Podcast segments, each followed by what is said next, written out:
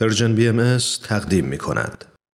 جامعه جهانی بهایی اخیرا با انتشار بیانیه‌ای از اقدام مقامات حکومت ایران برای توقیف زمینهای شش شهروند بهایی در سمنان خبر داد و خواستار حمایت فوری سازمان ملل متحد و جامعه بین المللی از شهروندان بهایی شد شهروندانی که در بیش از چهار دهه گذشته به روش های مختلف از طرف حکومت جمهوری اسلامی ایران به دلیل اعتقاداتشان سرکوب و مورد آزار و اذیت قرار گرفتند.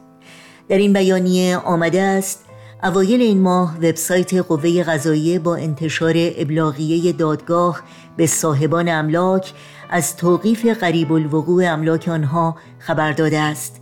این ابلاغیه در حالی صادر شده که در نوامبر 2020 تعدادی از املاک و زمینهای متعلق به بهایان سراسر ایران مورد یورش نیروهای امنیتی قرار گرفت. در این حملات تعداد زیادی سند ملکی متعلق به بهایان از جمله اسناد املاک سمنان که حال در شرف توقیف است جمع شد.